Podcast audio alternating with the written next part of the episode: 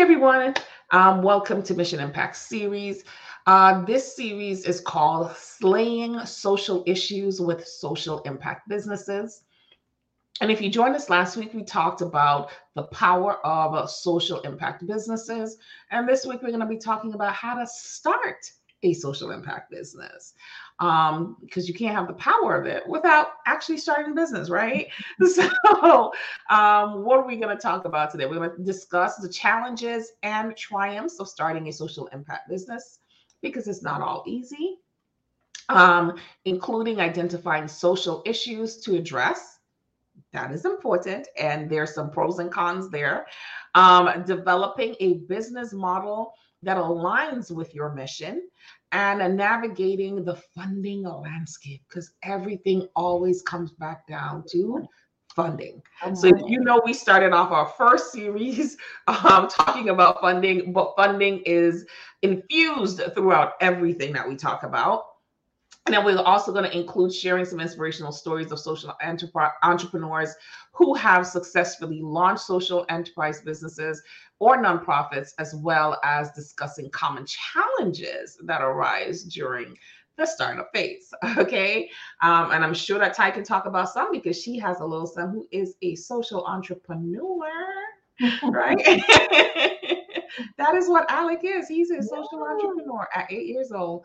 Um, so and he's out here doing the thing. If you listen to my last, my last, um, our last one, I talked about if you just do good, all the accolades that you may have sought out or didn't seek out will come to you. And she can give you a story about that because Alec has done some amazing things. I'm a fan.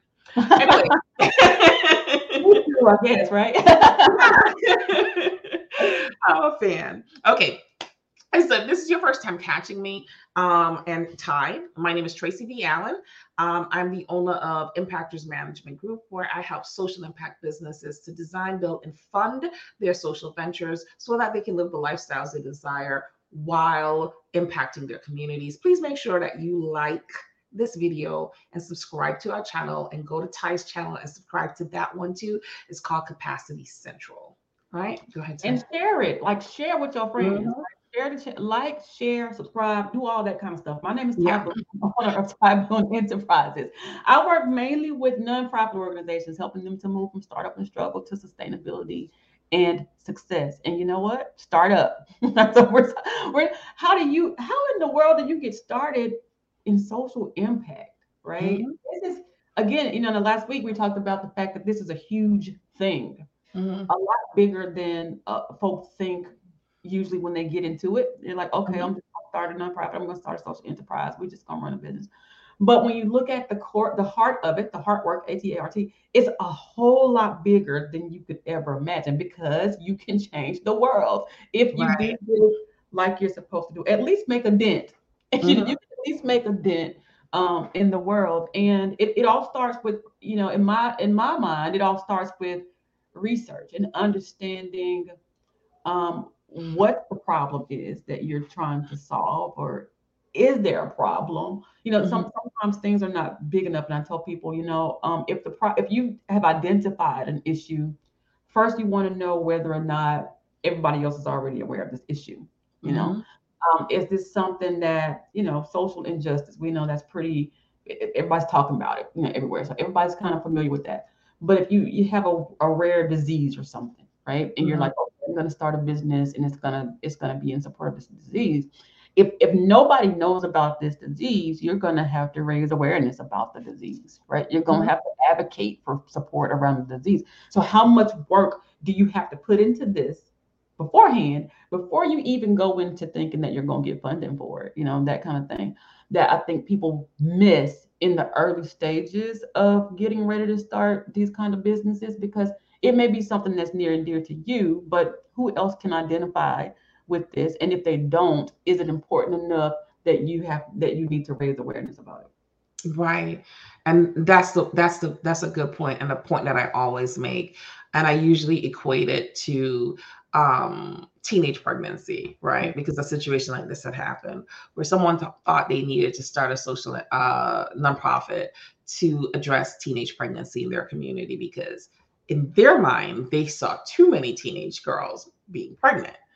But in the broader spectrum, once we did the feasibility study, uh, it was only a little tiny percentage. girl, not too big. girl. it was just a tiny, tiny percentage of the overall community. It wasn't big enough to be considered an issue, right? A real problem that needed to be solved.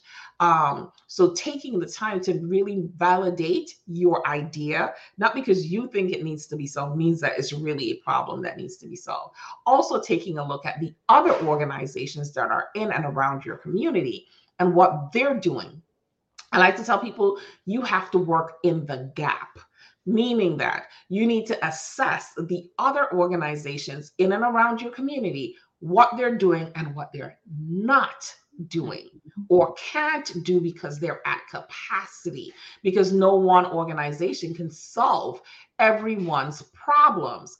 That's why we need to develop partnerships and collaborations with other organizations. So if you work with, you can have the same general mission, but if your programs and services are geared towards filling the gaps that the other organizations are, cannot fill at this point in time, then you open yourself up for funding.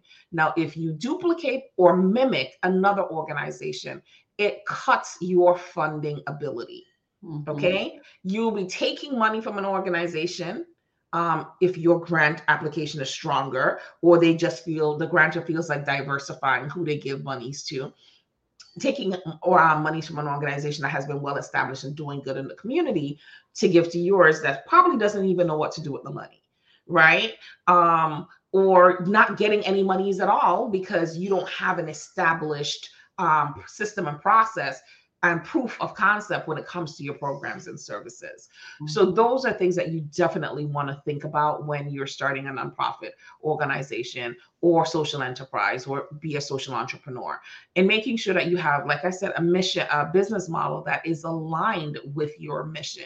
They cannot conflict because if they conflict with each other then you're not going to be able to have that pitch that is going to woo people right? I like to say your pitch, it should be heartstrings to purse strings. So your pitch should pull at heartstrings so people open their purse strings. So if you don't have that heartstring story, that impact story that's truly going to impact me right here, right? You're not getting my money. Give me my money. so, right. You're not going to get my money. You're not going to get anybody's money. So, you want to make sure that's why it's so important to make sure that you're looking at working in the gap so that you are not um, planting too many flowers in the flower bed. Yep. Right. And And then overcrowding, you're right? not getting any nutrients. Right, so, and not putting it Yeah. because there's not enough space, right? If you if Right. you count it up, there's not enough space for everybody to grow like they're Mhm. supposed to grow, and that's what you Right. have to think about when you're when you're serving in the gap.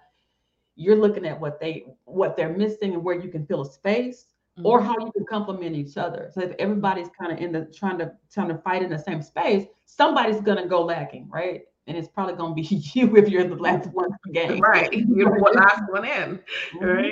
right so um yeah and just making sure that you consult with a consultant i know a lot of people don't want to pay people um but it takes a lot more uh, much more money to fix a problem that you did wrong the first time than it is to pay to get it done correctly the Mhm. first go around right so looking at the legalities of what you're uh, um, you're putting together making sure that you have a business plan i don't understand why people are constantly trying to start businesses without business plans um, but that's the thing making sure that you have a business plan in get a plan and don't use the plan. Like they get the plan. Right. And it's a fluid document. It needs to be used. Making sure you have some type of strategic consulting um, done. You don't have to have the $25,000 consulting package, um, I mean, strategic planning session done, but you need to have some type of strategic planning so that you understand how you're going to get from point A to point L, then to point Z Mhm. right? Um, and just making sure that you're filing all your reports and your paperwork. You know how many times we talk to nonprofit organizations who have had their designations taken Revoked. away from them time and time again because they started it because they're not making any money. They didn't have the knowledge that they needed to still file their 990s at the end of every year. Send in that 990 in, send in, the- it's a postcard. Just send it in right? But not being compliant, not um, being in compliant can cost you a lot of money. And mm-hmm. what, what is it that they say? Knowledge, lack of knowledge is not an excuse. It's no longer an excuse. so y'all know, y'all know too. But right. so just be cognizant of those things when you're jumping into something. I find that a lot of people tend to get into nonprofit or social inter- impact businesses without getting the base knowledge that they need. Yeah, they just they just jump in. I mean, right? you know, people like to do, you know, you won't go to the doctor. The doctor tells you, "Oh, I'm gonna need to take your kidney out," and you just be like, "Okay, doc." Okay, take it. Which one? Right. You're going to ask 20 million questions about mm-hmm. why this kidney needs to come out. What are the um, what's going to happen if I lose the kidney? Blah blah blah blah blah blah blah. And you're going to go to Google and you're going to Google all types of things. You're going to spend hours researching it, trying to figure it out, and then you're probably going to go get a second opinion. And then you're mm-hmm. going to ask everybody who you know who's a nurse or a doctor or a physician's assistant everything before you actually act you need to take that same due diligence with your business ventures, mm-hmm. right?